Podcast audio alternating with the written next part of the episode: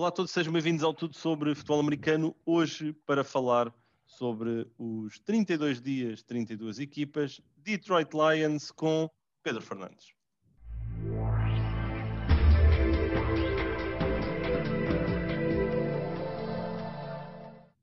Olá a todos, voltamos agora a mais um episódio da sequência desta maratona da NFL que estamos a fazer, das 32 equipas, e uh, não tenho um convidado especial, tenho o Pedro Fernandes. Dar... Ah, ah, é verdade, não é um convidado especial, okay. porque és um habitué, tu é tipo, vens, a, vens aqui e estás habituado a vir aqui beber um copozinho, beber um cafezinho. Tá bem, mas, mas, mas, não foi com esse intuito que tu disseste de todo. Foi logo para mandar abaixo, para começar logo. Está bem, ok. Ok, André. Não, não foi, não foi. foi... Acho que eu gosto de ter a tua companhia. Tu próprio disseste que estavas com muitas saudades minhas, porque já não gravámos aqui há uma semaninha. Também é verdade, isso aí confirmo, isso... confirmo. Mas pronto, olha, e porque os Detroit Lions e porque o, Pedro para falar desta equipa, não é a equipa dele, ele, já admitiu publicamente qual é a equipa dele, é os 49ers. Mas para os 49ers uh, eh, temos um convidado especial para, para, essa, para essa conversa. Um, mas porque o Pedro gosta, uh, ou já disse também, que está um, está um pouco all-in naquilo que vai ser a liderança que Dan Campbell vai trazer para a equipa dos Lions. Queres-nos explicar um bocadinho o porquê dessa tua visão, Pedro? Sim, é um bocado. Uh, os Lions têm uma cultura perdedora a nível de esporto norte-americano.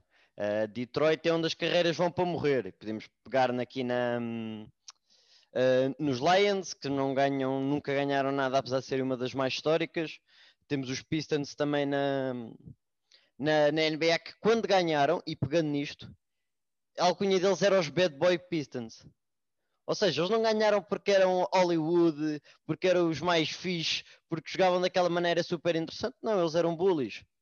Eles eram bullies, eram mais rijos, mais. Uh, a palavra em inglês é ficar muito melhor, que é tough que, os outro, que as outras equipas todas e ganhavam.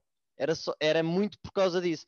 E eu acho que é isso que, que, que o Dan Campbell traz. E passando já então para, para o treinador, uh, nos últimos anos com o, o Patrícia, o Patrícia é molinho, uh, o próprio Caldwell e o Schwartz, uh, e ainda atrás até o Marinelli, para mim nenhum deles é a personificação da cidade de Detroit como o Dan Campbell é. Homem simples, rijo, trabalhador, aí está, não é Hollywood, uh, tenacidade, agressividade.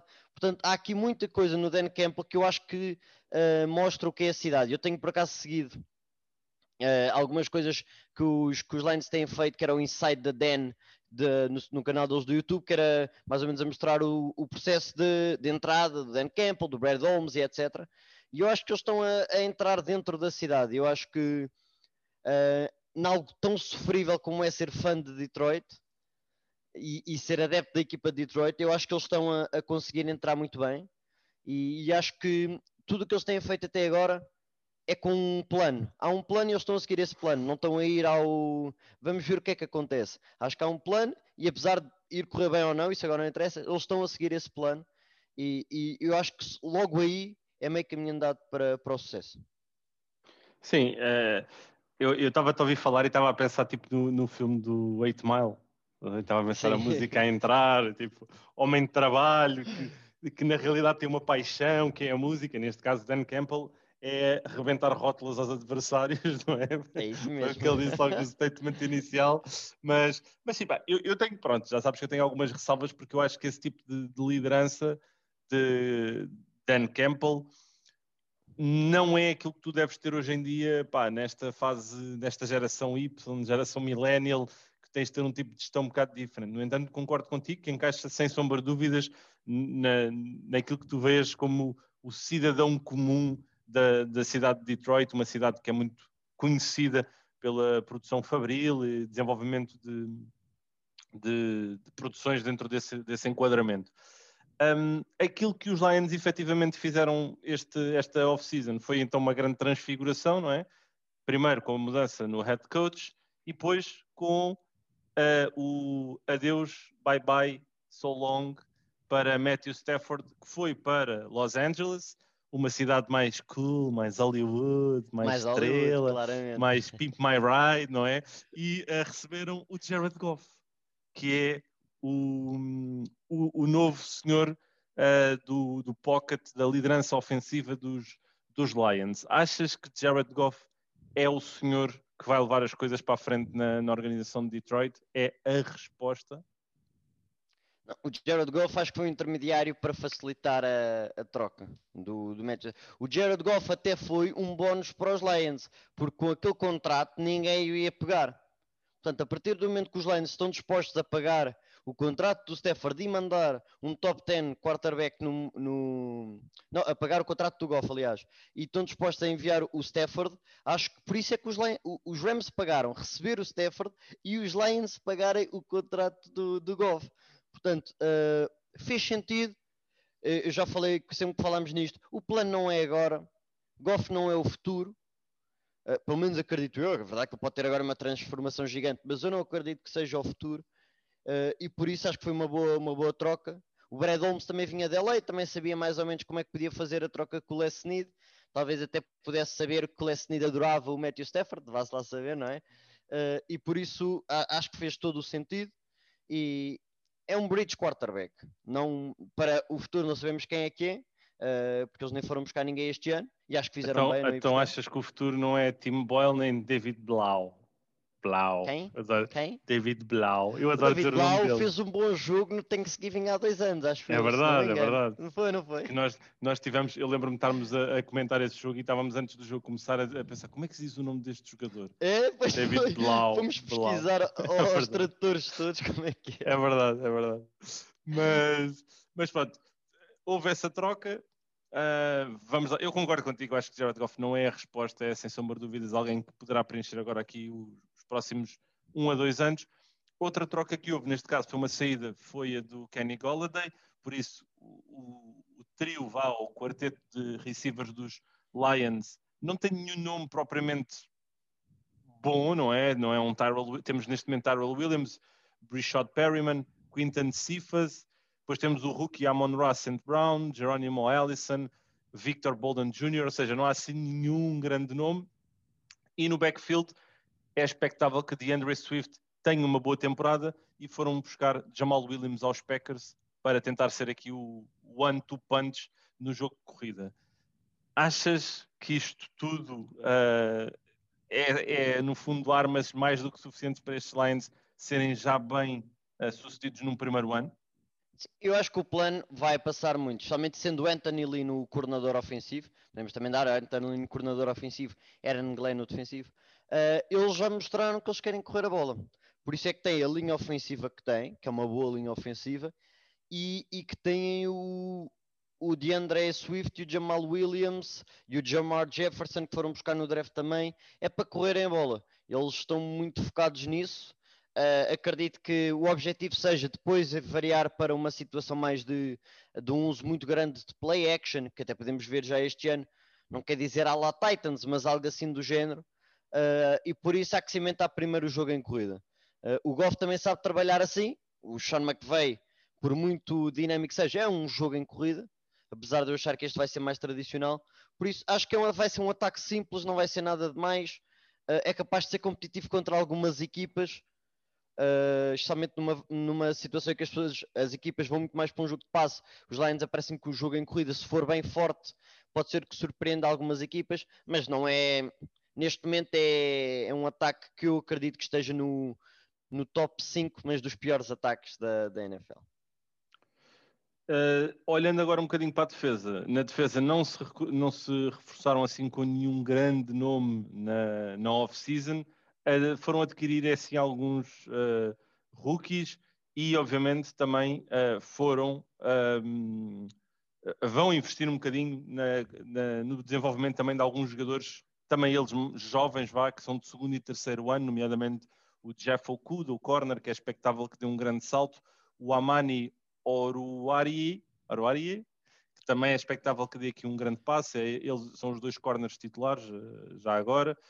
Jamie Collins regressa, depois tem um, um, um grupo de, de, linebackers com o uh, Tavai, o Trey Flowers, o, o Romeo Okuara, que teve uma excelente época na, na, na anterior. E uh, na linha defensiva, o rookie Levi Onmuzurike, que é um dos meus rookies favoritos e que infelizmente muito triste. Foi parar aos Lions. e tem o Michael Brockers que veio dos Rams também, tal como o Jared Goff. Ele que teve uma história engraçada, não é? Que mal o, o Stafford foi para os Rams, disse que o Stafford era um grande upgrade sobre o Goff e passado umas semaninhas ele foi mandado para o pé do Goff. Estejam e, calados, pronto. ficam melhor. Às vezes é importante, às vezes é importante. Mas pronto, isto tudo, uh, este alinhamento defensivo, uh, Pedro, uh, de que forma é que achas que ajuda estes Lions na próxima temporada? Tem as armas suficientes para serem bem sucedidos? Eu acho que, e pegando no que o Félix disse, logo no nosso. Fizemos um, um live depois a falar sobre o, sobre o draft uh, no, no, no, domingo, logo, logo depois da, da, semana do draft. E o Félix disse uma coisa que por acaso, e agora, que eu na altura concordei, agora ainda concordo mais: ninguém vai correr contra estes Lions, ou pelo menos o objetivo é não correrem contra estes Lions. O Aaron Glenn, apesar de ser da secundária, vem de uma defesa dos Saints que tem um dos melhores recordes contra a corrida todos os anos. E tinham aquele recorde, inclusive, de não deixarem um, um, um, jogador ter mais de 100 jardas durante dezenas de jogos. Já não lembro quantos é que foram, mas foi uma, uma enormidade, foi quase ridículo, e por isso terem jogadores como o Levi, o Brockers, o, o Penizini, foram buscar o Ellie McNeil, que a meu ver era o melhor nose tackle do, do draft, portanto, e pegando no Aquara e no Trey Flowers, uh, que são dois jogadores dispostos, apesar de serem pass rushers, dispostos a defender a corrida, muito dificilmente alguém corre contra estes, contra estes Lions. E depois eu acho que é o que o Erlangen vai fazer é aproveitar o Jeff Okuda e o Amani, que, é, que são bons jogadores, pegar também no Quinton Dunbar que eles foram buscar e esperar que o Ifeato Melofono também apareça como um bom corner e jogar uh, maioritariamente, acredito eu, uma, uma vertente boa de man, uh, com, com algumas variâncias, claro, de zona, mas acho que vai ser um bom, uma, um, um, bom impacto de man e deixar a linha, a linha defensiva fazer o trabalho deles. Uh, por isso, acho que é preciso aqui mais talento, nomeadamente na posição de safety, mas eu não me admirava que esta, que esta defesa tivesse um trabalho muito superior ao do ataque. Então, no final dos rankings, acho que é. Acho que para mim é expectável que seja uma boa defesa até. Então achas que esta, olhando um bocadinho para a conjuntura da equipa, achas que onde vamos olhar para os Lions e vamos dizer que é uma equipa que a defesa tem mais protagonismo do que o ataque, é isso? Sim, eu acho que sim, mas por outro lado, se o ataque não conseguir desenvolver terreno, quer dizer que a defesa vai estar sempre em campo. E uma defesa sempre em campo, e tu sabes que é defesa, como é que é? Nós ficamos fartos e acabamos por, eh, por perder um bocado, a, às vezes, a compostura. Uh, por isso, acho que vai ter mais protagonismo, mas, uh, mas, mas vai ser difícil. Vai ser uma época má para os Lions, mas é expectável, acho. Sim.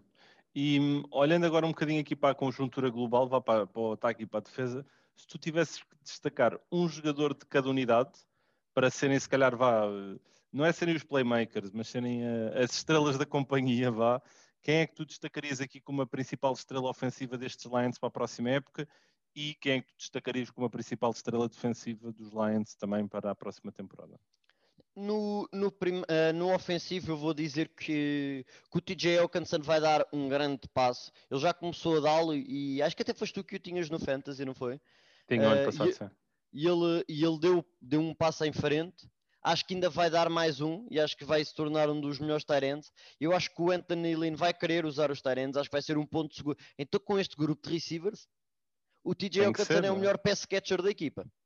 Portanto, é. tem de aparecer de alguma maneira e, e, eu acho que tem talento para aparecer de uma, de uma grande, uh, com um grande protagonismo, apesar de eu adorar também já agora o Frank Ragnar, o center, que foi, levou um contrato gigantesco este ano, ficou o segundo, porque depois acho que o Corey Linsley passou para a primeira Uh, mas, está, mas é, acho que é um, um, dos melhores centers da NFL.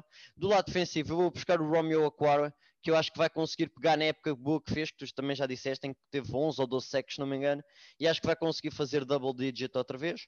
O esforço da linha ofensiva é feito por parte de, desta equipa e eu acho que vai haver muitos para uns sólidos para o Aquara conseguir brilhar e ter mais uma boa época. Ok, e hum, olhando então agora aqui um bocadinho mais de forma uh, objetiva para novamente Jared Goff, vou-te lançar agora aqui uma questão. Tu achas que Jared Goff vai ter mais ou menos do que 16.5 touchdowns? 16.5 touchdowns. E pá, é que esse número é que é mesmo naquele limite. Porque eu acho que ele não vai ter muito, que eles vão querer correr a bola mas por outro lado, acho que. E, e, não há, e não, há, não há bola longa que eu acho que eles vão meter muito. Uh, e pá, só que 16.5 parece pouco. Não, mas vou dizer que é menos. Vou dizer que é menos. Menos de 16.5. Sim, e vai haver um grande foco na corrida. De interseções, achas que ele vai ter mais ou menos do que 11.5 interseções? Menos.